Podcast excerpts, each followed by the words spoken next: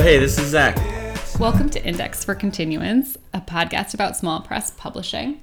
We're here today talking to Suzanne DeGaetano, who is the co-founder, I think. She talks about the founding, the co-founder um, and owner of Mac's Backs Books in Cleveland Heights, um, one of our favorite local bookstores. On Coventry.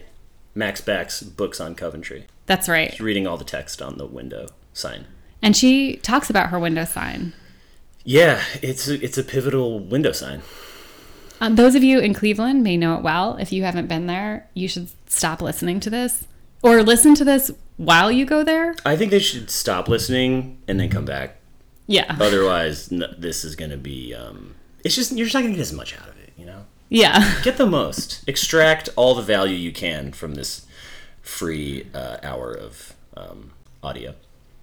I say. We just want you, we just want to maximize and capitalize Mm-hmm. for you. What else is there to do? We ourselves are not making any money. Yeah, if you can find a way to make money on this, uh, let us know. yeah, let us know. You don't have to share it with us. That's not what we're looking Oh, yeah, for. no. We're just going to be proud of you 100%. for We- what you've done. We do not want it. We just want we want you to have it. So, good luck. Um, we have a few terms today, and they're kind of they're wide ranging in terms of what types of terms they are. Um, This is but true, yeah.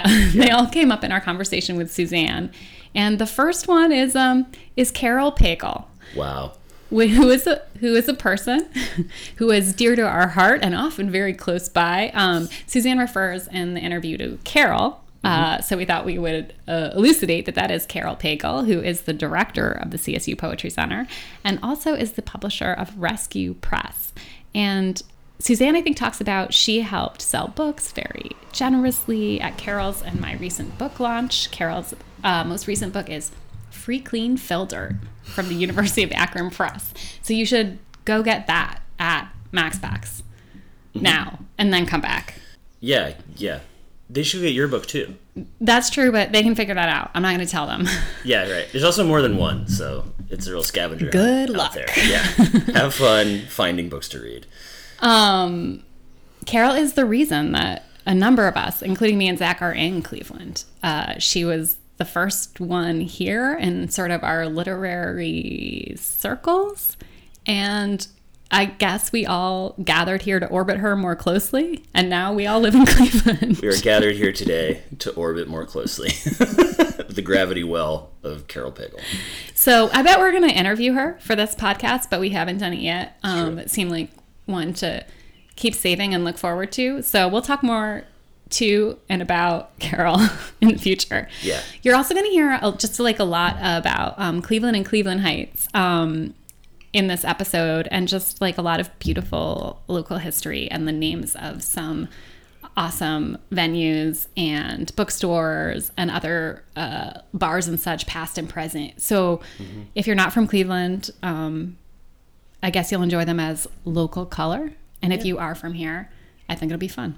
Either way, don't worry about it. It's going to be fine. Another, I guess this is another proper noun if we're, you know, uh, acknowledging the categories we're operating in. Um, an author who comes up that uh, I think Suzanne just mentions by his last name, which I think that's usually how I've heard him uh, invoked, conjured uh, as well. Um, Knausgard, with some there's some Norwegian pronunciation. So uh, here you go. I'm Karl Ove Knausgård. So that um, author of My Struggle, which is a gigantic six volume autobiographical novel, but you know, like kind of operating in that between space between memoir and fiction. And um, I mean, I've certainly heard a lot of people mention these books when they're trying to talk about autofiction, which I guess is a, a helpful uh, word to live in that between space. But um, yeah, it's just big, big book situation, you know. And one of the things that we talk about with Suzanne is, you know, that's just some, you know, as a bookseller, right? Um, some like popular ideas about readings uh, decline in popularity that like might be out there. Um, but you know, Suzanne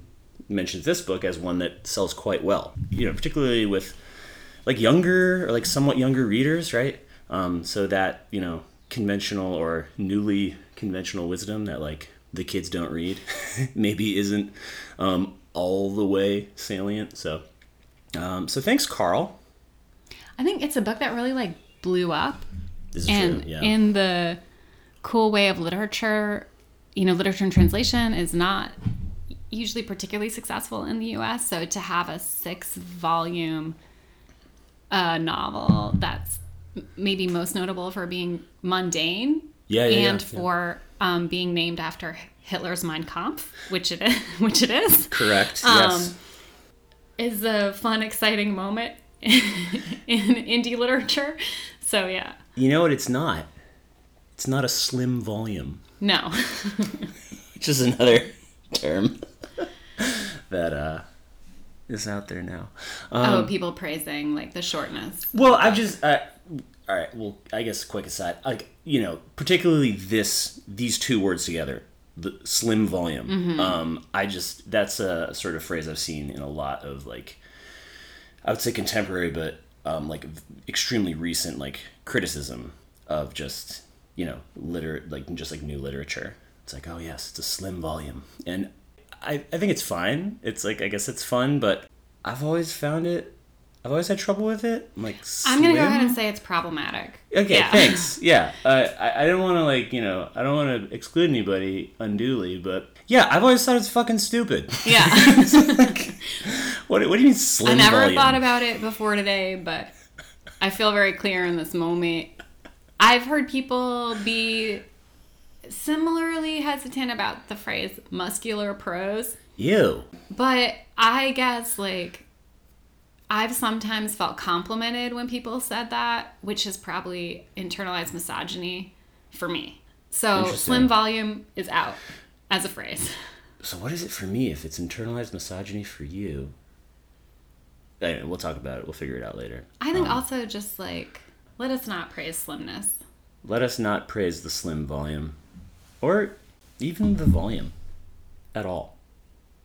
Yeah. Let us praise silence. and moving on to the next thing. Our next term is about is about readings, which are happen out loud. Um, Suzanne mentions the Lighthouse reading series because um, Yeah. Mac's Backs comes again very generously and sells books at this reading series, which we run out of the CSU Poetry Center. Um, if you're local, we would love to see you there.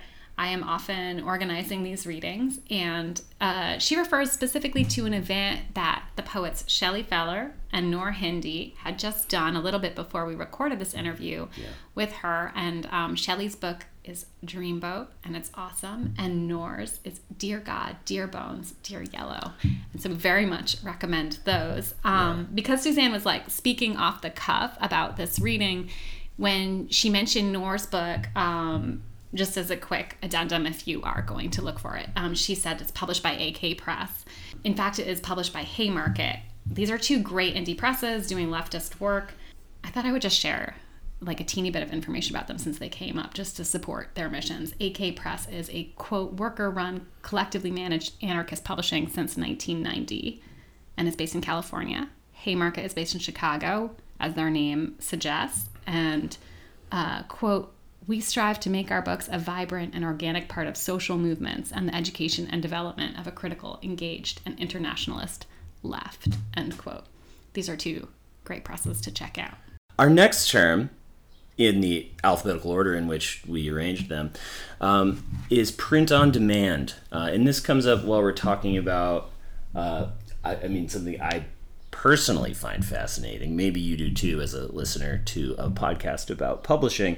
Um, this is a, a publishing term for basically, you know, the, I think the traditional seems weird to call it traditional just like the way um, you know most like presses i think have worked since the beginning of printing was that you print a bunch of books you have them in stock in a place and then they get you know sold and distributed somehow from this central store. Um, print on demand is a newer technology um, enabled by you know printing uh, advancements in some printing technology. Um, that is it's pretty much what it sounds like, but it basically, uh, you know, allows publishers to not have to have a whole stock, like a whole print run in stock, in order to be able to supply a book to either a bookstore or um, a buyer. So essentially, the book is printed upon demand. I think this is like an interesting, like I don't, I don't totally have like a final, personally, like stance on it. I think it's it's great because I think it enables more publishing of physical books to happen and for more presses that couldn't otherwise maybe afford to put up the sometimes you know thousands of dollars it takes to even print like a few hundred of a nice book um, you know a way to still be able to create like a physical object that will be read and interacted with um, you know but i think it also has some drawbacks, you know, maybe particularly in terms of like material quality. Mm-hmm. Um, you know, the the the maybe printing capabilities themselves of the on-demand printing are a little bit more limited. So, um, you know, just like more classic uh, scarcity extraction uh, logics and uh, questions to explore here. Yeah, I think it's like it definitely reduces your overhead in terms of like warehousing hundreds and thousands of books. Mm-hmm. So you're only printing it when you're going to sell it or a very very small number. Yeah. Obviously the unit cost then is high. Yeah. Uh, but you're printing it specifically in order to sell it. I think yeah, the downsides usually are understood as yeah, the quality like that you can tell when a book is print on demand and that it looks a little bit less beautiful. Uh, obviously, that's been improving, and any print on demand publishers who want to engage with us and show us how beautiful their books are now, please do. And also, I think what I suspect is that if you have a book that starts selling real quick, um, y- you would maybe not want to be on print on demand at that moment because you wouldn't be able to get the volume out the you know the keep up with the sales volume mm-hmm. using that technology for sure and yeah, I think it's really interesting because like I think I've heard different presses and you know um, have total totally different takes on you know some I know it's like some publishers like refuse to do it and others are like no we we only do it mm-hmm. you know so it's it's it's uh it's interesting it's not like quite the same but you know it, it has like similar kind of um you know debate energy as like you know thinking about just like e-readers or you know the preferring that over physical books some people totally do. And not not even for like accessibility reasons or anything else. They just like like the medium better. Um, so it's it's like curious. It's one of those like pretty fascinating little you know areas where you know there's there are like politics and aesthetics to get into with it uh, but it's also like mega boring outside of that, which is cool. it depends on your interests. Yeah, um, yeah, yeah. I think it's it's cool to think about e-readers because, like the e-reader, um, it's a technology or a shift in technology that I think was originally seen as maybe in, that it would entirely disrupt or displace traditional book printing, and in fact has ended up just supplementing it. Um, yeah. Like it plays a role in book publishing and book selling, but it hasn't replaced um, the larger, more traditional print runs. Um, in in part you know for the reasons that we mentioned but i remember at some point you know there was that espresso book machine which i completely failed to look up before just now talking about it but it was an idea that you would like you know you would go to a bookstore and the bookstores of the future you would go and you would like choose this file and then you would print the book right there using mm. this book machine and you can kind of see why people thought were excited about that idea which is that you would sort of like browse mm. like the endless you know what every bookstore is fighting against is that they only have so much shelf space they can yeah. only stock so many books and they can only show you so many books and blah blah blah so if you had this ability like people could come and like browse all of the files and then print the book out uh, in fact we've sort of like a little bit more separated out print book selling and digital book selling kind of happen into right. different places and through different like browsing processes like we haven't really ended up in that kind of desire or need to make an ebook into a print book in order to love or read it in the same way. But and it's not until hospital coffee gets as good will the print on demand of the book machine imagining which is the hover car of printing only then shall the structure change. I'm just noticing that like all of our thank you. Um, this is not 100% related to publishing, but I just feel like there's so much of this stuff that's like, I don't know, like our ability to imagine the future mm-hmm. feels like it follows these same kinds of patterns all the time. And like, you know, we get into like a little bit of like talking about AI with Suzanne, like a tiny bit. I don't think it's worth totally prefacing here, but it just strikes me that this is often how it goes, right? The new thing is going to totally revolutionize the thing that it's like the space that's happening in. Um, but really, what it does is something different and like just kind of complementarily complementary and like is neither the disaster nor the great success it was promised to be. So I don't know. Uh, I guess this is just like to say we're we're not as good at speculating as we think we are, and we keep doing it the same way. Um, and I think maybe like I don't know, just this is like a, a place where we see a lot of I don't know. For some reason, publishing uh, or like literature feels like it's a there's something like particularly like sensitive about it or something, right? Because it, like that is the space of like the imagination, um, in a sense. Like there's a lot of the time like the projects of writing and reading and publishing are like a speculative activity somehow. So like it's natural that we like really like glom onto these new things. I guess like I'm gonna just like rescind my previous comment about print on demand being boring, because I think it's actually like a, a microcosm, right? It's like a uh, a little like microsite of actually like a lot of these bigger things and um, just like the shapes of those things. Yeah. If you're not interested in it, you should be worried. Good luck with the future, pal. But it is, I think that's a great point about how, you know, I guess we look to new technologies to sort of completely transform, but in fact, often they sort of slot into the existing landscape. And the, the sort of durability of the book it seems to be a theme, right? In that, like, actually, the book kind of, um, you know, is such a sturdy, stubborn little guy. you can't, like, Right. you can't quite get rid of it. Like, they keep existing, um, you know, even though there are increasing ways to do it differently and, and people are using them differently. Obviously, like, we're on a podcast, which isn't a technology that existed even a short time, you know, well, it had its earlier Sure, yeah, yeah. iterations, etc. But but we're just on here to talk about books. Stubborn little guys. yeah. So books move around through distributors and wholesale wholesalers and distributors, I should say, in that order, for the sake of the alphabet. We talk a bunch about Ingram, which is the the major wholesaler in the U.S. Um, and Suzanne's going to do a great job, kind of laying out her relationship with, or her, you know, her independent bookstore's relationship with Ingram and kind of the role Ingram plays in being like a centralized wholesaler. I should say that I think on this very podcast, as well as in many other settings in my life, I sort of lazily refer to Ingram as a distributor.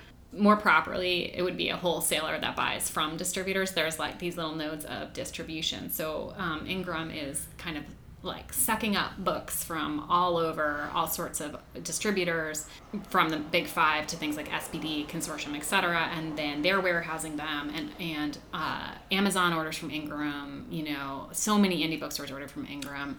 I'm pretty sure libraries are ordering from Ingram. You know, they're really the way that a lot of our stubborn, sturdy little guys like move around.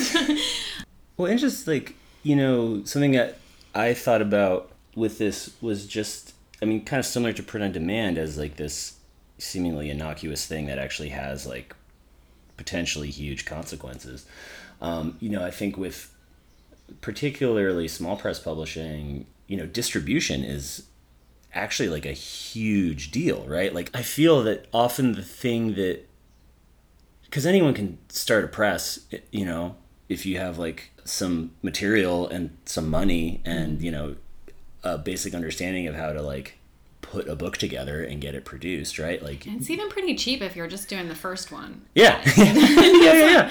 kind of you can kind of get it rolling with not too much yeah totally um, but then you know the usually the problems of like scalability which often like relate to problems of um, i mean it's ridiculous to talk about profitability but you know we started off talking about figuring out how to monetize things i think like you know a major obstacle for like any like new small press is just like at what point does the distribution move from your basement or whatever, right? Like literally hand mailing the books out as we've, you know, talked to some presses like Dorothy, you know, mm-hmm. who are do literally doing that. I think a lot of presses are doing that. Um, but you know, there's sort of a, a point at which uh, the distributor, you know, becomes like pretty necessary to the press as an enterprise scaling, but also just like those books reaching more readers, right? I mean, it's not without distribution that books end up at you know bookstores across the country. Even if you're just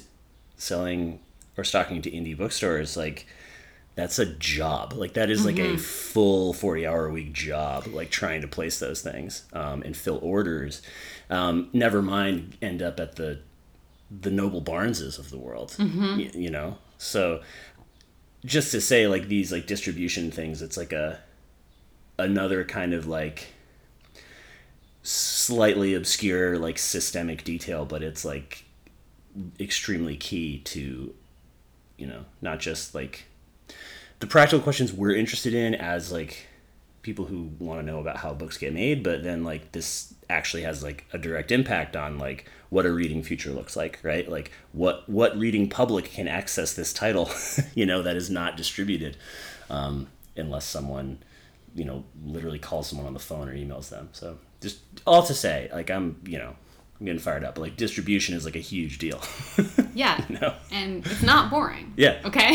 it's fascinating. Uh, and also, especially if you want your books to be available on Amazon, you know, which most of us small presses who are, um, you know, pretty opposed to Amazon as a thing and, and as a force in the world, but because it's a major way that books get sold, we do want our books to be available um, yeah. there working with Amazon, I mean, I haven't worked with Amazon directly in a while, but just in general, it blows. And so having a distributor that's doing that in a more centralized way where they can liaise with Amazon and they can like, you know, figure out Amazon's various systems, etc., is so helpful rather than you as a human trying to do that kind of one-on-one as a um, vendor or whatever they are on Am. You know, it's just the sort of massive like glommy like piles of corporations that run all of publishing and books. So it's like it sucks to interact with them as a as a very small um, thing or mm. just like one or two people they're not designed for that they're not friendly to it and so you know if you can have a distributor that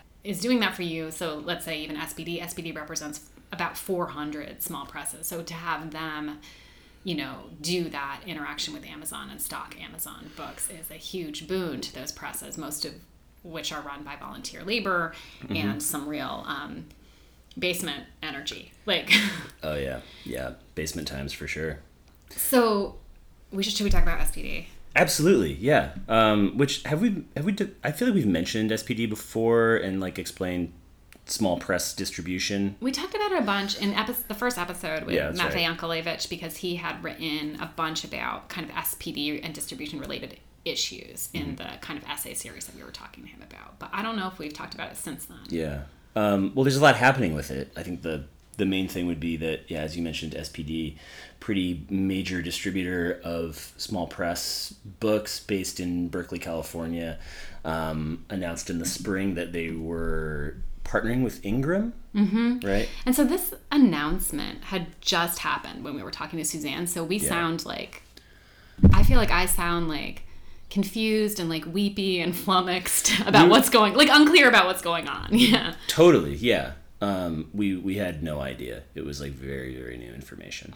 Um, but what that announcement was was of the formation of what they have called SPD Next um, which I think my understanding of it was basically that SPD was going to. I mean, one of the major services that SPD has provided or historically provided is um, warehousing all of these books in their distribution center, and then um, you know having the resources to ship, you know, like a box of hundred books out to a bookstore. Um, you know, you could also, as a consumer, you could buy one copy of one book directly from SPD, which I've certainly done before.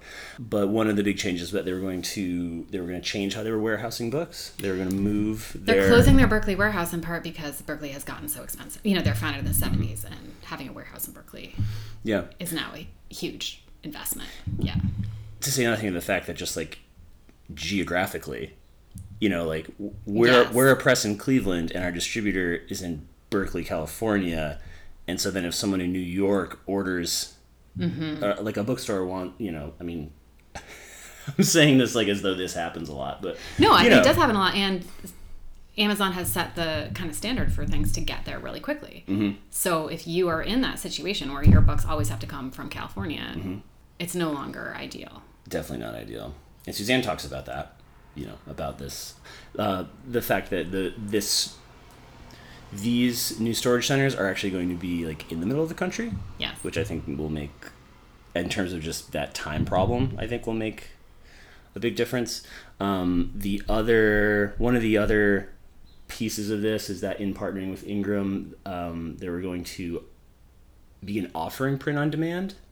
I think to like some presses, like Yeah, we or- haven't quite seen how that will play out. So we're like a little late further into this process than we were when we talked to Suzanne, but like but it hasn't the move hasn't happened yet. So we haven't really had an opportunity you know, if we're publishers who work with SPD or, you know, I'm an author who has books that are distributed by SPD, we haven't seen yet kind of what that will look like. And um, the larger small presses who work with SPD will be housed at Ingram and Ingram warehouses, and Ingram will pick, pack, and ship those books. And the smaller, that's our favorite phrase, pick, pack, and ship. pick, pack, and ship.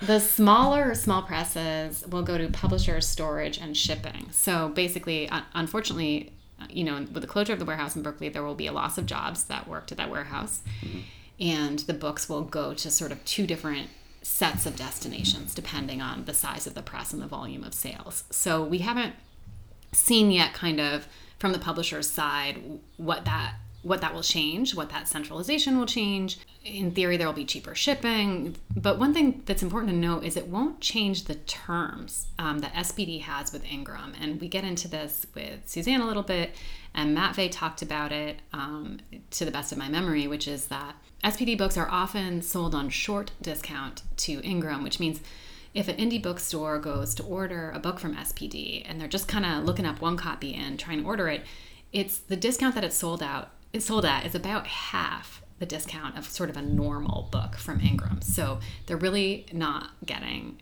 as as their usual deal on it. And that means a lot of indie bookstores are reluctant to stock SPD books. You can get the normal, you know, the usual discount rate, which is 40% off cover price um, if you bundle some SPD books. Uh, but you may have noticed that if you've ever tried to order SPD books from an indie bookstore and people didn't kind of didn't want to do it or said they couldn't do it, you sometimes will face that. And uh, just to say that situation, I don't think is expected, to the best of my knowledge, is not expected to change with this new partnership. So, um, you know, we're not really seeing that's the kind of pressure point for a lot of both small press publishers and booksellers in terms of SPD and Ingram, and I don't think that is actually changing. So, uh, yeah, Distribution's a BFD. yeah, yeah, Suzanne does a great job of, I think, talking about the relationship between the independent bookstore and the independent press, which absolutely. is such a, you know, I mean, she can talk about it I mean, she's a hero. yeah, just so, so like eloquently too. Yeah, like I felt very moved by it. But this, I think this is all just like kind of part and parcel to that. That like you, we can. See, I think one of the reasons again this, this this these distribution like questions and problems and developments are so like critical is because like they you know they directly like create that link right um, that relationship between the publisher and the bookstore and uh, yeah i just love the way that suzanne articulates that relationship. In we're kind of thinking about it right now in these like almost like technical terms and then i don't know not that she doesn't do that but she also i think just has like a beautiful way of like making that link in the conversation which is awesome. It's worth Yeah. worth listening to? Is that right? Yeah. we believe this. The other thing we could say about SPD um, is that you know they're the small presses that work with SPD they don't really have an alternative. Um, yeah they don't have an alternative distributor. They don't have an alternative path to Ingram or the well, or not a simple one, or or we'd have to go back to kind of doing it ourselves, um, which means the you know someone at your press is doing a pretty massive amount of pick, pack, and ship labor. um, because uh, we're too small. Uh, you know, we only publish, if, you know, a smaller press that is just publishing maybe like two to 10 or so books a year, something along those lines. Like, we're too small for a lot of the other distributors to be interested in working with us. So, that's the reason that SPD exists was to um, kind of create a collective site of small presses and to mm-hmm. represent small presses in the market. It's a nonprofit and has that kind of like nonprofit mission of serving small press literature. So, just to say, like, SPD for a lot of those presses, they can't really go anywhere else. Um, yeah. Their consortium is another distributor that a lot of indie and literary presses work with, um, but they're mostly a, a little bit larger. Um, mm-hmm. They publish like a few more books a year, so um, they can kind of qualify to be at some bigger distributors. You know, maybe we'll talk some, to some more folks about consortium along the way. But you know, just to note that that is one reason that the the doings of SPD are like so important to so mm-hmm. many writers and small press editors and publishers. And we'll have like, you know, sort of waves of impacts, right? Even mm-hmm. for even if, right, like one is not directly has never interfaced with SPD, doesn't even know what that stands for, right? It is like very consequential to just like the the structure um, or like infrastructure behind how um, small press books just get around. Yeah. The economy. The economy. The economy. It's the economy. It's. It turns out. The last teeny tiny like sub term underneath wholesalers and distributors, which yep. is what we've umbrellaing been talking about, is bookshop. A lot of you may be familiar with Bookshop, which arose as a kind of like alternative to Amazon, mm-hmm. and you you buy a book there and what happens is like you're buying a book online, like you know how to do. um, and they're they make a donation to an indie bookstore in your area. So they're they're sort of trying, I think the idea behind it is that they're trying to capitalize on the huge market for online book selling and the fact that people want to buy books online, but then redistribute some of that to local brick and mortar indies as a way to keep those um, going and sort of share out share out some of the profit from online book selling to indies um, rather than just have all the money go into the giant suck hole of Amazon. Um, Bookshop. So Bookshop fulfills through Ingram. So they are just working directly with Ingram they're not getting those books from that local bookstore, you know. Yeah. So they're sort of people i probably feel less positive about bookshop than a lot of people. Um, so you know um, and maybe if you have a strong uh, opinion about bookshop or you want to talk more about it reach out. Uh, yeah feel, call in. yeah. We're live. Call in. Uh, uh, just because it's sort of displacing the sale that would be at the indie bookstore and you know, I'm just like not sure. To me, it's a little bit one of those like tech tech fixes that doesn't feel like it's going to work in the long term. Also, because I'm so skeptical about the the role of Ingram. Um, not that I have a way of a way around it. so um, anyway, just to explain that that's Bookshop's model, and Bookshop is fulfilling directly through Ingram. They are not actually going through any of the local indie bookstores, but they are making a donation to them from your sale. Yeah, which seems like it's, got like um, whiffs of like carbon offset credit. You know mm-hmm. what I mean? Mm-hmm. It's like that yeah. same structure of like it's indie offset. Yeah, yeah, like for for this United Airlines flight that you're taking, one tree will be planted. You know, or like yeah, you're just like wait, yeah. wait, wait, where, what, why, what do you? Although even that maybe is a little more direct, but do you, do you have like a um do you have like a formative like library experience? Because suzanne talks about when we ask her i'm not going to ruin it but like she she uses this like phrase that i realized was kind of cool. She talks about being being like raised in like a library family. Like we were a library family. Yeah. And i realized like oh that's a total that's a total thing. It made me realize that like oh yeah i have like really early memories of going to the library um, somewhat the bookstore too, but it was certainly like the library was like where, you know, whatever my mom would bring us and, you know, we would just we would grab whatever. I feel like I didn't have an appreciation for it until much later. Like I just I don't think I understood what I don't think I understood what a book was until I was like 25. So like that was my problem. but you know, I mean, she was definitely reading like a you know she's like a book a day reader, like one of these people that I will like never be. um, but it just made me realize like oh yeah yeah library family. The library is like a pretty key place. Yeah. Yeah. My dad was a reference librarian. So I was often in the library and I was often kind of like waiting for him to be finished with work, I think. So we would just be like running loose. I don't know if other people appreciated our presence. Because it was like a college library, which Yeah. meant it had those cool stacks in the basement where you could um, press a button and they would move, you know, they would like mechanically like, and then you could like race through really fast. Yeah. but he was also like he really brought the library home because if you had like a question at dinner time he would sometimes pause and be like reference question of the day.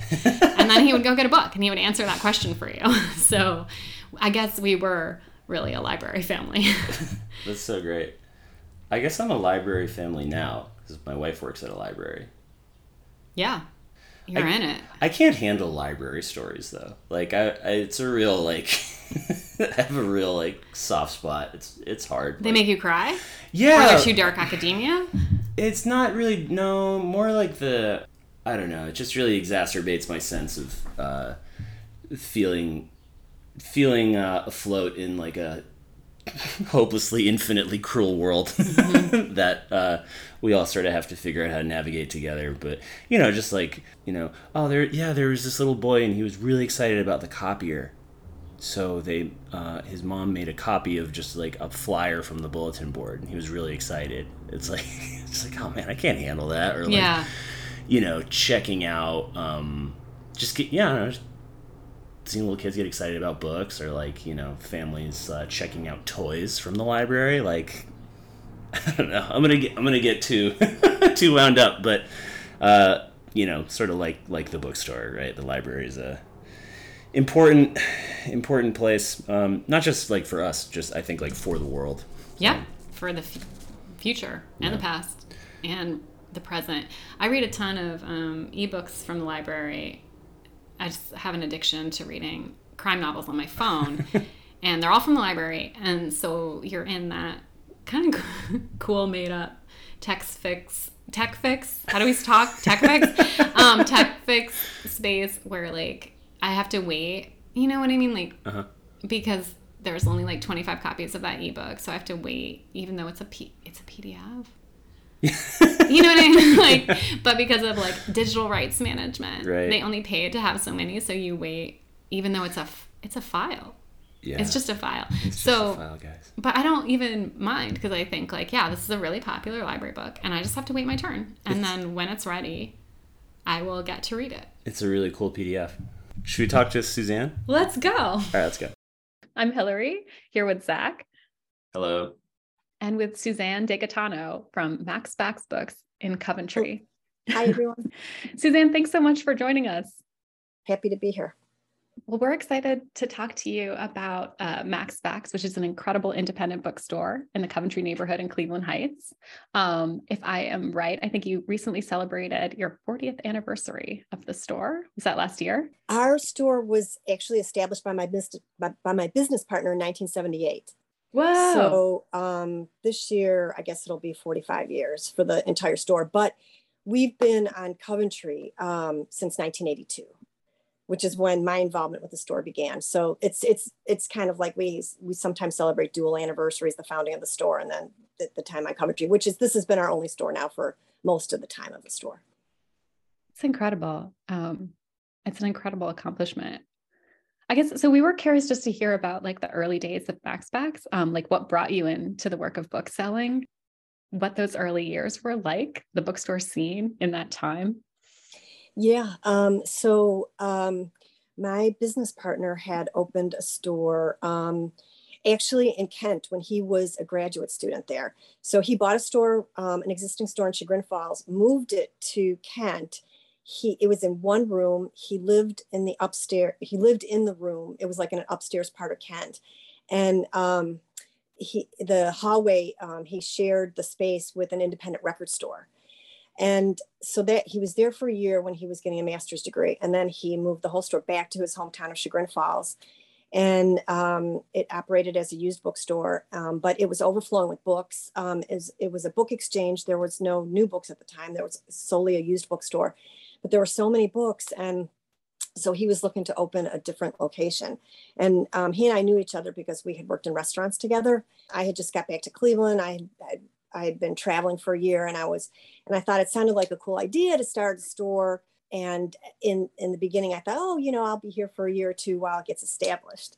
Uh, so we found a, a, space on Coventry, and um, it was a neighborhood that I knew well. Um, when I got out of college, I had moved here, and it was just it was just always felt like a home to me. And uh, we loved the diversity of the neighborhood, and so we found a space, like a second floor location here on Coventry, and that's where we opened our store. And then since then, we've been in a couple different locations on the street here. But the same street. Yeah. Cool. Yeah. And then the Chagrin, uh, the Chagrin Falls store closed. My, my business partner became a lawyer and he got, you know, involved in, in his business. And so um, that store closed pretty early on. And so um, the Coventry store has been the only one since 1982. In, those days, there were lots of bookstores. There was even another bookstore on Coventry it was called Coventry Books, and um, it was run by three partners. And one of the partners is Ellen Strong, who is the bookbinder that's inside Loganberry Books. And she and two partners ran that store. And then they had opened another store in Berea. Um, and then like the, the, just the expansion didn't really work out and it kind of like um, made the Coventry store fail. So that store was here probably for about I'm not even sure, maybe about 10 years, like in the late 70s and into the mid 80s. Um, so then our business model was um, we were basically a used bookstore, we trade for books. Then, you know, maybe in the late 80s, we started to um, braid kind of new books into our, our mix. Um, and then around that same time, like a huge thing for the store was our poetry reading series. There was a a poet named Daniel Thompson, and he was um, had started and kind of implemented lots of reading series throughout the city. He was a really fine poet himself. He was able to blend kind of a social consciousness with craft. And he also had a very um, performance style to his work. So, um, so he wanted to start a reading series on Coventry, and and um, we we started that in 1984, and um, because of his impetus, and then it's been ongoing um, since 1984, except for the pandemic. We we we stopped during the pandemic, and then we just restarted uh, in February 2023. We we started it up again. So fantastic like now I want to ask you maybe about like 40 years of book selling history or something. But I was thinking, you know, we've seen all of these intense kind of waves of changes. I mean, I've been in independent publishing for about 20 years and quite a lot has happened in that amount of time um, to sort of transform publishing and book selling. Um, you know, the rise of the chain stores, Borders and Barnes and Noble, then the rise of Amazon, the closure of Borders, this kind of you know large scale shift to online retail, closure of you know storefronts, and then even eventually of malls, um, and then kind of a new increase in independent bookstores in the last decade or so. Um, after a period of decline, or at least that's what some of the numbers made it look like. I'm curious for your um, for your perspective, and then of course the pandemic, which um, you know I don't even know how to summarize. Uh, so I'm I'm just curious, kind of what's helped Mac's Backs kind of endure and thrive through all of those kind of waves and changes. Um, and in your eyes, like you know, has the meaning and mission kind of independent book selling sharpened or transformed at all and kind of in response to those market changes and kind of all of these corporate sort of battles or, or trends? That was a really good summary of all the changes in the industry over this entire time. You nailed exactly all the big changes. So we, you know, I guess we're just present in our store and um, we really love and appreciate our customers. And of course we you know love and appreciate reading. And so i guess that's just that's the the basic formula of being in the world. Um, so um, we were always just kind of um, you know getting by um, making money and then paying our bills making money and paying our bills. That was that was the the whole thing. And um, but we love what we do, and I did very comfortable with kind of a Spartan lifestyle. So I was, you know, didn't, you know, didn't really miss making big money. Um, I for about 30 years, I also bartended. Um, I was um, at the Barking Spider Tavern, which is um, it's no longer there, but it was a really great um, music venue on the Case Western Reserve campus. And um, so I guess you can't really call it bartending. It was just beer and wine. But so I was there. I was like a beer barista. But um, there was, um, you know, live music there every night of the week. And um, so I worked a couple nights a week. And my tips from that job is what sustained the bookstore for a really, really long time because, um, you know, I really couldn't afford to pay myself. And then, you know, as we sort of grew and got more established, you know, I was able to take a little bit of a salary. But um, the when we moved to the spot where we're, we're at now, that was a big change for the store because we just became more visible. For about eight years, we were down towards the Mayfield end of Coventry, and people found us for sure. But um, once we moved here next to Tommy's, that was obviously just a big move for our store. Uh, the link between Tommy's and the bookstore became, I think, uh, um, an activity for people. They liked to be able to eat or wait in the bookstore and, you know, browse for books. And, and so that became kind of an established tradition. And so that really helped us. Um, believe it or not, and this is like a weird thing and an odd thing, but right after we moved here, we put a neon sign in our window.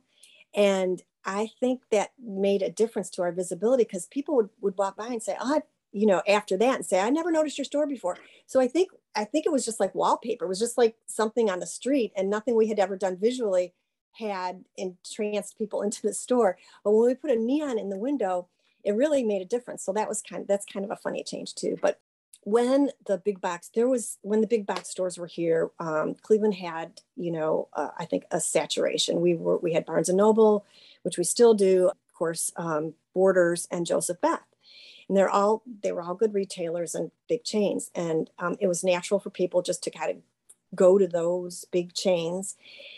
And we always had our customers um, who supported us but it wasn't until borders closed and joseph beth at the same time that i think readers looked around and said okay well what else is here? And they they realized that okay there's Loganberry books, there's Apple Tree books, there's Mac's Backs, there's um, Visible Voice. I mean, there, you know, so so then people after Borders and Joseph Beth left, that is what enabled the Cleveland Independents to be able to start to thrive because you know then then we we were doing what we always did, but people were finding us. I love that about the neon sign. I think that's it's so amazing. I also just I I just love hearing about it's just like more about just this like forever link between something between like the service industry and publishing or like literature or whatever. It's just like, oh yeah. Yeah, everyone everyone worked at a bar. you know, like I don't know. It's it's it's pretty funny to me. Um I loved just hearing about that and then I'm also interested in just like if you wouldn't mind uh, before we proceed with this the rest of this big question um just hearing a little bit about your own just like relationship to literature right? Um we're kind of hearing about like you know how you sort of got into like the book selling side of things but um you know like are you obviously you're a reader but like are you a writer? Like is that you know like what is what is your own sort of like your own love of literature where does that come from? And i'm, I'm always interested like if just in the idea that like there are people there are ways of being involved in not just like publishing but just like in literature that don't necessarily even involve writing at all. Um and i think that's actually like a really necessary role that is often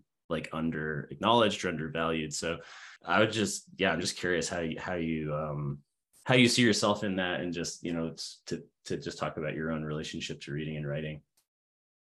Yeah so i um, was a reader since i was a little kid. Um, my family encouraged it. We went to the library all the time. The first book that i got as a gift was from my aunt and it was a children's biography of benjamin franklin and i treasured that book. Um, so so I was just, you know, I was just a reader in in my house growing up. We had, um, you know, like a couch, and behind the couch was an old fashioned kind of radiator. And when I was lost and when people couldn't find me, that was the first place they looked because there was like this place where you could stretch out between the couch and the the, the heater back there and that's where I would always read. Um, grew up in Cleveland Heights, and and then um, we moved when I was a teenager to South Euclid, and so my my libraries were the um, Heights Library, and then that the old Tudor South Euclid Library. Um, and you know, we weren't really we didn't really go to bookstores, and I can't even you know I know there was bookstores downtown, but we were kind of library people growing up. Um, and then in college, I majored in um, communications and political science. My idea for my life was to do documentaries. Um, and then right out of college, I, I got a job with a, a, medical school doing a lot of medical kind of videos and photography and stuff like that. But that only lasted for a couple years. And then I traveled around. And um, when my business partner was looking to open another store, I thought it sounded really interesting because, of course, you know, I was a reader and loved literature. And, and so so then that's that's really how I got to the book business because I I guess I was attracted to small business. My family had a food distribution company um, that my grandfather started. He was an immigrant from Sicily, and he started with you know a cart on the street selling you know fruit and um, and then it kind of grew that business grew and so that model was sort of imprinted in me i think and i feel like i just you know had that as um, a template um, it, to kind of grow a business just to be do something that you love and kind of stick with it and and see if it grows. And it was matched my temperament. Um, i loved reading and i loved working with people. Um, i love being i love the customers and all their different stories when they come in when they walk in the door and so um, I think that those two factors kind of, you know, just uh, made a career for me. That's cool. So it's really, it really is like just sort of a love of, of reading and of, of books, you know, sort of then just coupled with like another interest or, I mean, you know, we all have to just like figure out how to be in the world. So, you know, it feels, it feels, it feels good when we can, I don't know, find a way to find a way to do it that makes sense and feels like we're we're good at it which is i think often the i don't know the only way a hard a hard thing or something that doesn't really reward you very materially maybe makes sense to continue continue in you know um, especially for a long time you know. I have this perspective but i'm you know i feel like i'm at the bottom of a very large hill so it's like there's a book um, that I didn't read it, but it it it is um, comes up in the like business section or self help section. It's called "Do What You Love and the Money Will Follow," and mm-hmm. um, I, you know, I I don't know if it's true, but I always think about that. yeah, yeah. Uh, I want it to be true. You know. Yeah. Right. I think wanting it is part of it. That's cool this feels related then. Uh, uh, here's another thing we wanted to talk about. So, you know, one of the things we focus on on this podcast is, uh, in addition to, you know, just kind of like trying to think through what the term like small press means, you know, in general, um, and and try to get different takes or versions of that. You know, something that comes up all the time in our our own discussions of it, like internally at the Poetry Center, and then also whenever we interact with folks who work in this space is uh, this word community right? Which is it's just like a key term right for all kind of like independent and small press endeavors. Um, but it's also a term that it's almost so vague it means nothing or you know uh, i don't know i feel like i've become really sensitive whenever i sort of see its usage especially on the part of like an institution because i'm just like okay but like define you know what i mean? It seems it seems more and more and more important um that you know understanding community requires an understanding of like or being able to at least point to like what that community actually is right? Um and i feel like if a i don't know if if if that word is being used and there's no clear sort of indication of what the community in question is where it is who is part of it um then you know maybe it's a little meaningless. So um as part of our just like ongoing interrogation, conflict, grapple with this word. You know, we wanted to talk to you about that idea, you know, because like a bookstore, right? Um, and, you know, obviously, like in our minds, like an independent bookstore, like Mac's Backs, you know, it's like a, a physical site, you know, of community, you know, and this sort of like force or like, um, actor you know in in this a sort of larger project of uh, culture making within a community, right? If that community is Cleveland or like the Cleveland sort of literary scene or you know however you know there are layers and layers right? It, it, it can kind of scale up. So we're just curious like what does the word community mean to you at Mac's Backs right? You know what role do like readings and events play in the community life of a bookstore? Uh, and are there moments when you feel like you know like what are the moments where you feel like that that idea that of, like the importance of community right in this sort of like space is really um is really true right? Like when do you when do you feel like it's like valuable? So um that's like three questions. But yeah what is what is what does community mean? You know it, it, define for us. Would you mind? Well you guys had a perfect example of it last week when you did the reading at the art gallery um, the um, lighthouse as part of the Lighthouse Reading Series. It's a it was a beautiful space with art on the walls, um, chairs set up, two terrific poets, and um, people gathered to hear those poets and the, their books provided by the small press, Cleveland State University Press, and um, the AK Press last week.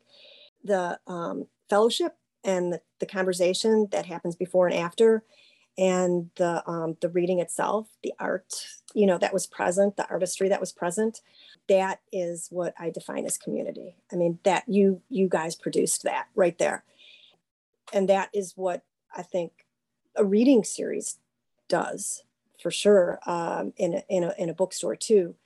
I was thinking of another reading that when um, Hilary and Caryl did the launch at the B side not too long ago for their books. There's a kind of a low table at the book at the B side, and I brought a bunch of books, and um, it felt like it feels sort of like laying your blanket down at Central Park and putting out your wares, you know, and and I I love that. I love doing that. Um, and you know, you might sell some books, and um, that is good for the bookstore and for the authors. But the the surrounding environment and the act of being there with everyone is what I think community is. Just, you know, being at the bookstore and, and opening the door and having customers come in and having conversations with people, um, that's community. And there's a, like, you know, millions of connections that can be made that way o- over the years. And it doesn't matter if it's the first time that you're walking in the door or if you've been a customer for 40 years, you know, it's, it's, it's a space where you know, people can feel very comfortable and at home and welcomed, and where they will be connected to other people that will, and or other, you know, neighborhood spaces or community spaces that will make them feel the same way.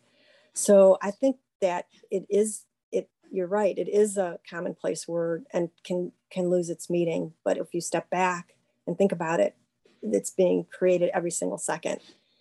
Um, by people like you know the cleveland state university poetry center and independent bookstores and eh, you know the pizza shop mm-hmm. and anywhere anywhere where there's a human being who is welcoming to another human being and is fully pre- is fully present you know yeah i i like the I think that's so great. just, just to, I don't know, to just bring it back to the actual like essential meaning of, of, of that word, you know, because it's also you know just probably the case that it's so uh i don't want to say like weaponized that feels like too strong but you know like put toward a put toward a purpose or put toward like such a sort of particular mission statement d and you know that it's almost in our in our effort to define it we've actually kind of diluted it in other funny ways that's it's gotten cool. commodified maybe yeah yeah yeah yeah, yeah. yeah.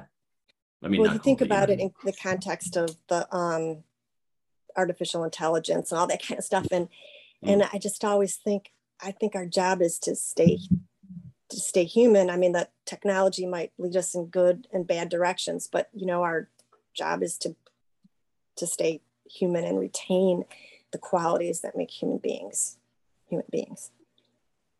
Oh, like the humanities. Yeah. Yeah, right. Suzanne, I love that you're um I mean, your examples were so generous, you know, toward the Poetry Center and then, you know, toward those events, because I always am, you know, so grateful to you and Mac's Backs for coming to those events and kind of, you know, maybe that's like a good sign about a community endeavor when everyone there once like thinks the other person made it. you know, you're like, uh, like to me, like Mac's Backs doing pop-ups like all over the city um, and just being willing to be everywhere um, and come to all of these events and sell the sell the books and have kind of all the energy kind of flow through the books and that's what people take home or you know connects people with book culture is is so essential. Um, and also it's like as a small press editor you know we appreciate it's uh, you know maybe sometimes a lot of books are sold maybe sometimes not a lot of books are sold but everybody understands that you know? And i like your emphasis too on those like interstitial moments or those little in between moments um you know with the pandemic we lost all of that in between chatting and the before and after community and presence of an event like a chat in the hallway or a chat in the line or you know like going to the bar after an event all of those things that no one would have said were were essential or if you were commodifying an event they wouldn't be the thing that you sold. Um, but in fact they're they're so vital um, and they're maybe kind of where it all happened you know it happens in the moment of a reading or a performance but also in kind of the lives of everyone around it and, and people talking and connecting around that my, our next question. Oh, sorry, Zach.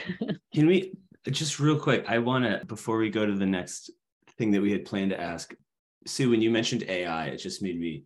It made me think of like. I mean, this is a really simple question. Um, so like, Hilary and I, you know, we both teach writing, um, and as part of teaching writing, we try to in I think in a way like teach reading or at least encourage reading as a part of the writing process, right? Um, and thinking process and just sort of relating to world that um, all of this stuff is supposed to, I think, at its best, be on some level. Um, and you know, at least like, yeah, I'll just say from personal experience, you know, like I feel like I'm often um, as a teacher, sort of like grappling with this notion or like trying to get around this obstacle that like I can't tell I can't tell like I think it's a little real but like I can never tell how overblown this like sort of idea is that just kind of like you know it's like uh the kids don't read you know? And then like I'm often like pedagogically making decisions to be like well how do I get around the fact that like my students don't want to like you know look at like a sustained sort of block of text or you know a, a, a bunch of paragraphs on a few pages you know um, and uh, on one level i often feel like overcompensating for that or is is not really helping anybody because it's kind of like well you like reading like anything takes practice right?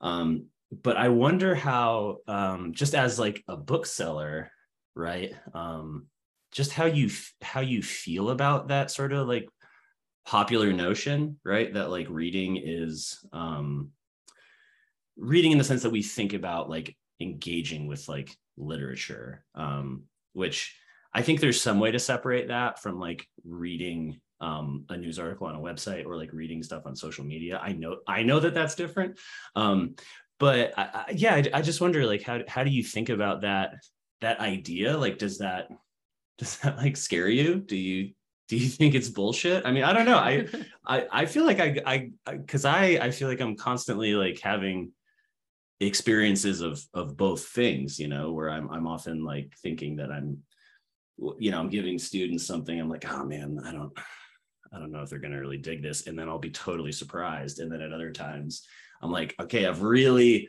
I've really engineered the perfect reading experience and it's just a total flop. So like um in terms of just this, you know, yeah, this idea that like re- reading is somehow, as we think about it, uh, on the decline. How do you how do you think about that as a bookseller? How does it, or just as a, a person? Well, that's a great question. Um, I of course, I see the readers. So the people come, that come into the store are motivated to read and buy books. So um, I, that other part of the population that's not interested doesn't usually step into the store. Um, so I've just been really encouraged by, I mean, there's young people are a huge part of our customer base. Um, so I think that part of it is maybe due to um, social media, people exchanging ideas and suggestions about books. I think that drives a lot of sales. And um, you guys are familiar with the whole Colleen Hoover TikTok phenomena. Um, she's an author that no one even heard of a couple of years ago, and now you know she's carpeting the bestseller lists um, because she became, um, you know, an, a TikTok phenomena. And this is happening all the time. And so I think that's good because um, it's bringing people into reading and it can and sustains people's interest in reading.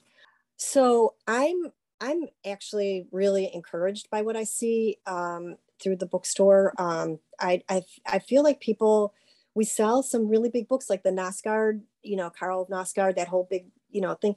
We we sell that kind of regularly, and that's like a huge um, thing to tackle. And and it's it's mostly young people that are getting that. And so I feel like um, reading is I, I just I you you guys as teachers might have a different perspective because you're seeing some probably a lot of reluctant readers. But I remember once um, a friend of mine's daughter was in the store and I was, you know, trying to think, oh, what would she like? She was kind of maybe around 16 or 17. And so I'm putting all these books in her hands and, you know, and really she wound up like leaning up against the shelf reading a John Grisham book. And, you know, that's what she wanted to be reading. And, um, and so I think that making no judgments on people. I, I, mean, that's been a, that's a big thing I think for booksellers. Anyways, like we, not going to judge what what people want to read. It's just like you're coming in and finding inspiration or education. Um, and so uh, I think just being let loose in a bookstore or a library and opening up a book and reading the first pa- paragraph and getting engaged, I think that is a big part of what we do as a bookstore um, is just to provide this whole you know banquet and then people can find what what they're into at the time. I like the i like the banquet. Yeah that's good. I love all that. Um you know that sort of the dance between hopefulness persistent the persistent hopefulness and then setbacks and frustration which characterize so much of of our work and maybe the hope is the most frustrating part because you're like yeah people still people love reading. People love it. They come in and just do it. You know that's what they eat it up. Yeah. Yeah. Uh, and so then you know when you're thinking about how to keep sustaining all of this you're doing it because you know people love it even though we also receive all these messages all the time that it's over you know et cetera et cetera. Um, i was just opening like I guess the New Yorker this morning that was like the humanities are ending, and I was like, "Come on, guys!" like, oh yeah, the uh, the um, end of the English major. Yeah, I was like, cool. "This isn't gonna help." Um, anyway, um, Suzanne, I was um wanting to ask you a question that you know we'd really love kind of your insight on as our as small press editors and publishers um, because Mac's Backs does such an incredible like job supporting small press and independently published books and um, local authors right who publishing all, across all all the presses right? And you know that's not that's not necessarily the same kind of priority maybe at every bookstore right? Some bookstores are maybe more tuned into kind of the national uh, economy books they're not as tuned into their local writers et cetera or they're not stocking as many indie and small press books. Um, so i'm just curious kind of how you think about that relationship between independent bookstores um, and independent small press publishing and kind of what's shared about our mission and values or, or what, what's kind of important or lively about that relationship in your eyes? Well i think it's a vital relationship and it's what gives independent bookstores their character um, is the the small presses that are on our shelves. Um, everyone's going to carry, you know, the the bestsellers, and and I don't even mean like the popular fiction bestsellers. I mean, you know, even the like literary fiction bestsellers. Those are those are going to be around, but you have to, I think, um, def- define your identity by the kinds of small press books that you bring in. It is an essential partnership, and um, bookstores need to support the small press and buy their books. That's really kind of the bottom line. You know, our philosophy is is um, I just want to buy them and um, have them always here at the store. Um, you know, if we do a reading or something, we're not really quite sure how many people are going to buy a book. And, you know, we, we try not to do a lot of returns for small press or for um, local authors because it's a way to support what you guys are doing and what they're doing. And so it's a way to pay you for what you're doing is to buy the books and to keep them on hand.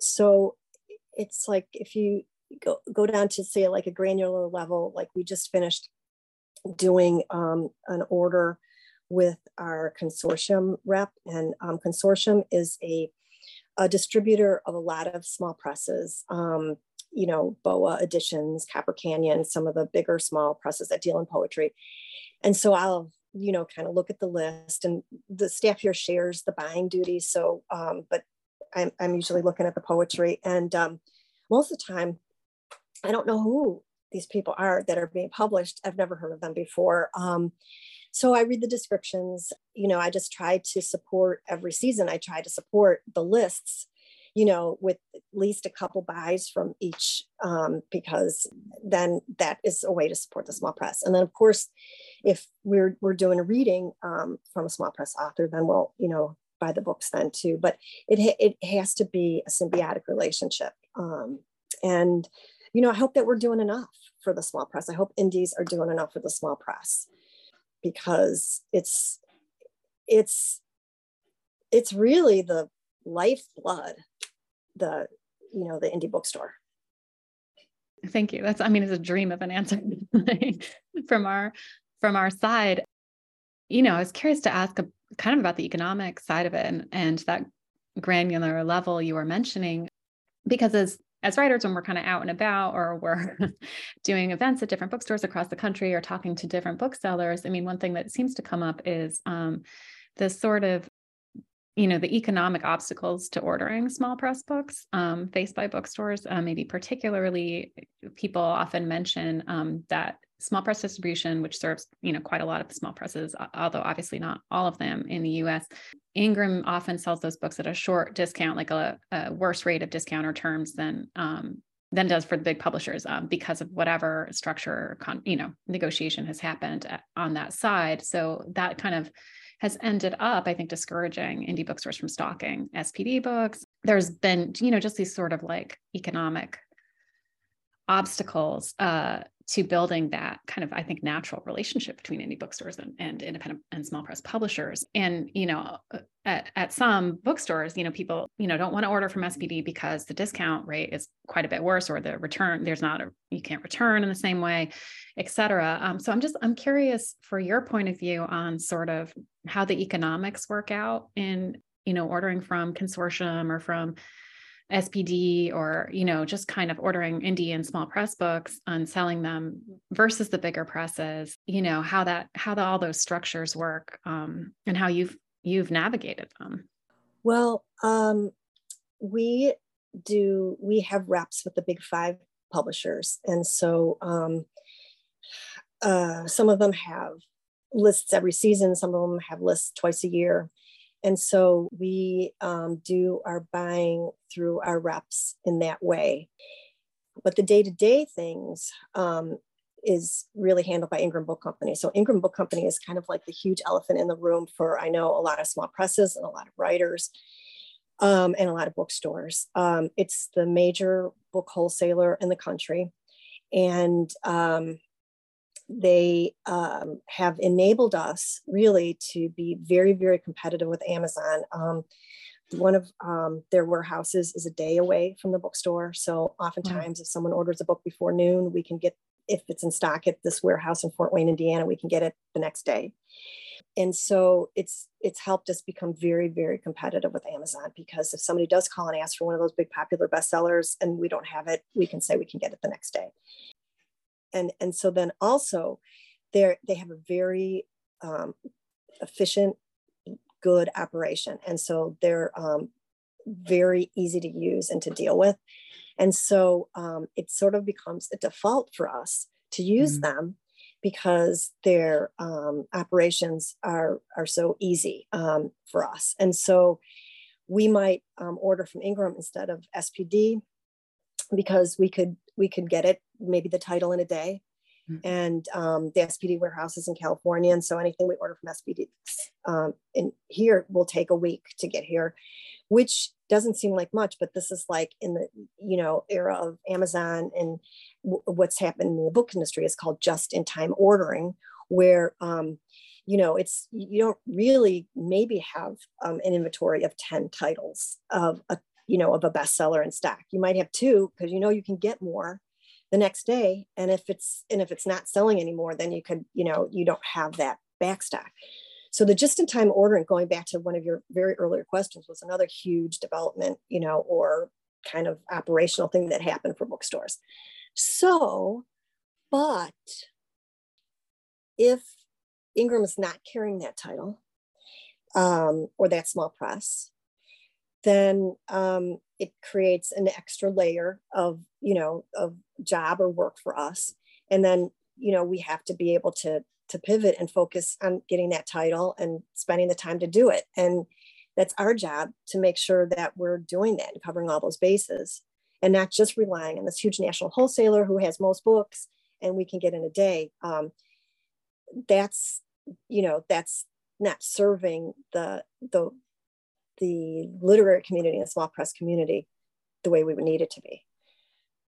And that's very illuminating. Thank you. I mean, to have that point of view, I think we mentioned sort of right before we started recording, um, this week has brought uh, this kind of surprising news from SPD that they've begun a new partnership with Ingram. Um, we are still kind of learning about that, you know, um, learning how that will work, what it will look like, what the terms are. Um, from your description, it seems like something like that will or and also from you know my own like little summary of some of the um, pricing struggles there you know will reduce some friction between um, for bookstores who want to order spd books.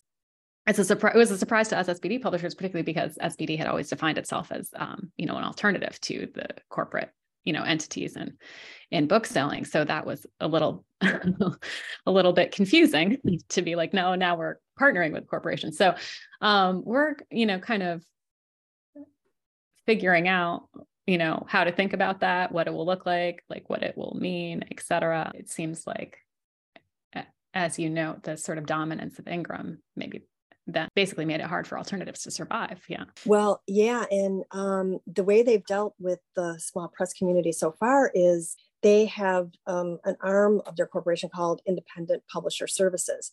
So consortium which is um, is part of that, and that's one of our favorites um, distributors because they ha- they represent a lot of the small presses that are important to us.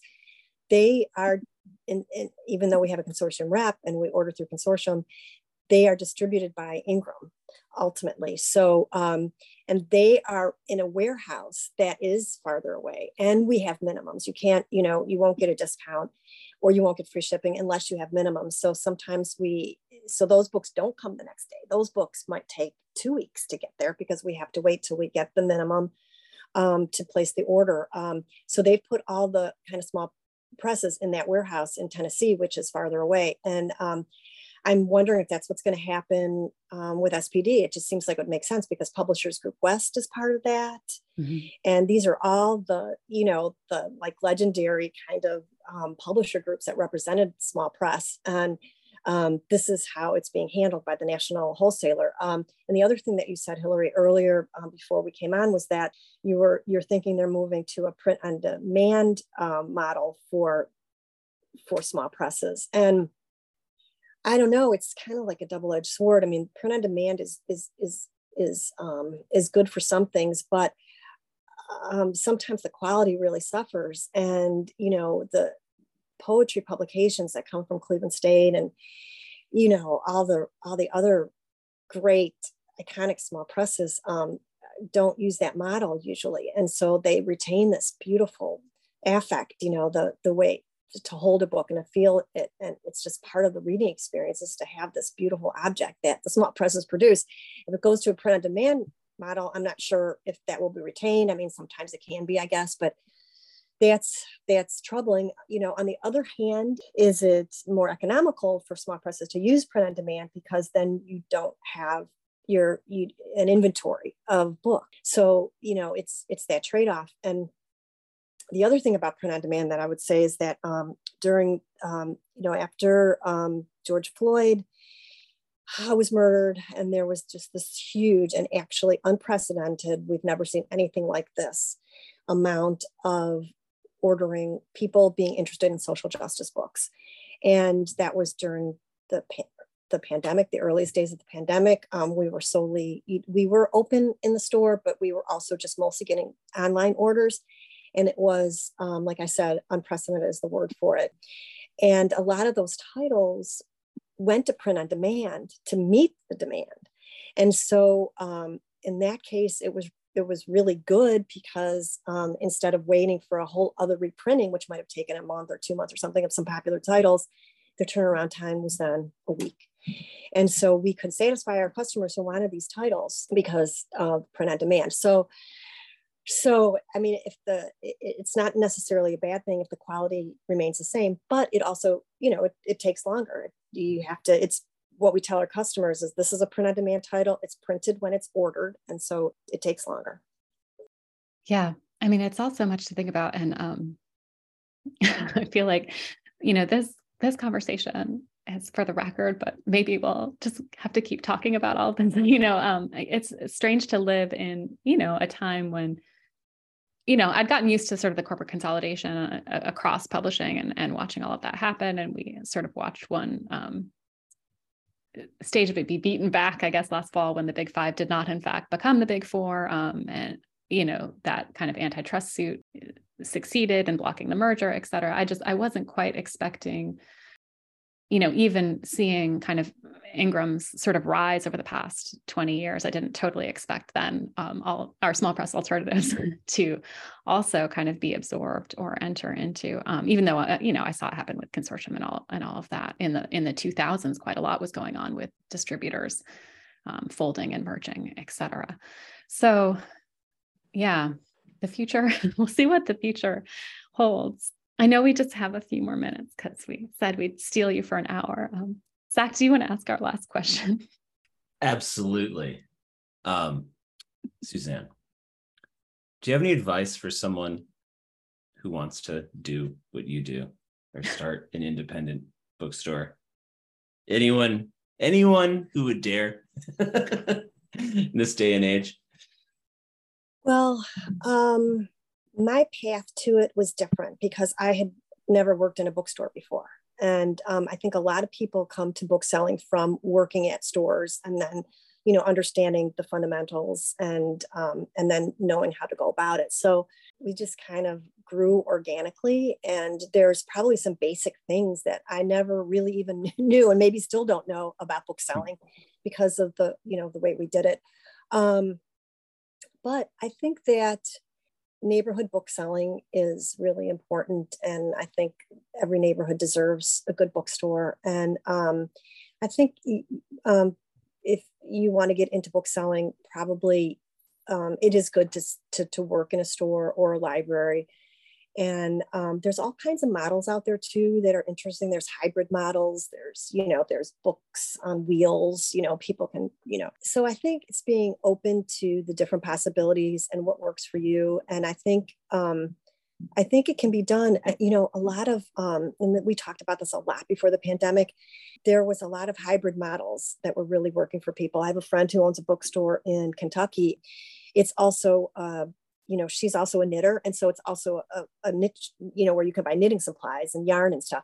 And so I think it just depends really on the interest and creativity of the individual involved and the the market circumstances where where they want to, you know, where they want to apply the trade. Yeah, that makes sense.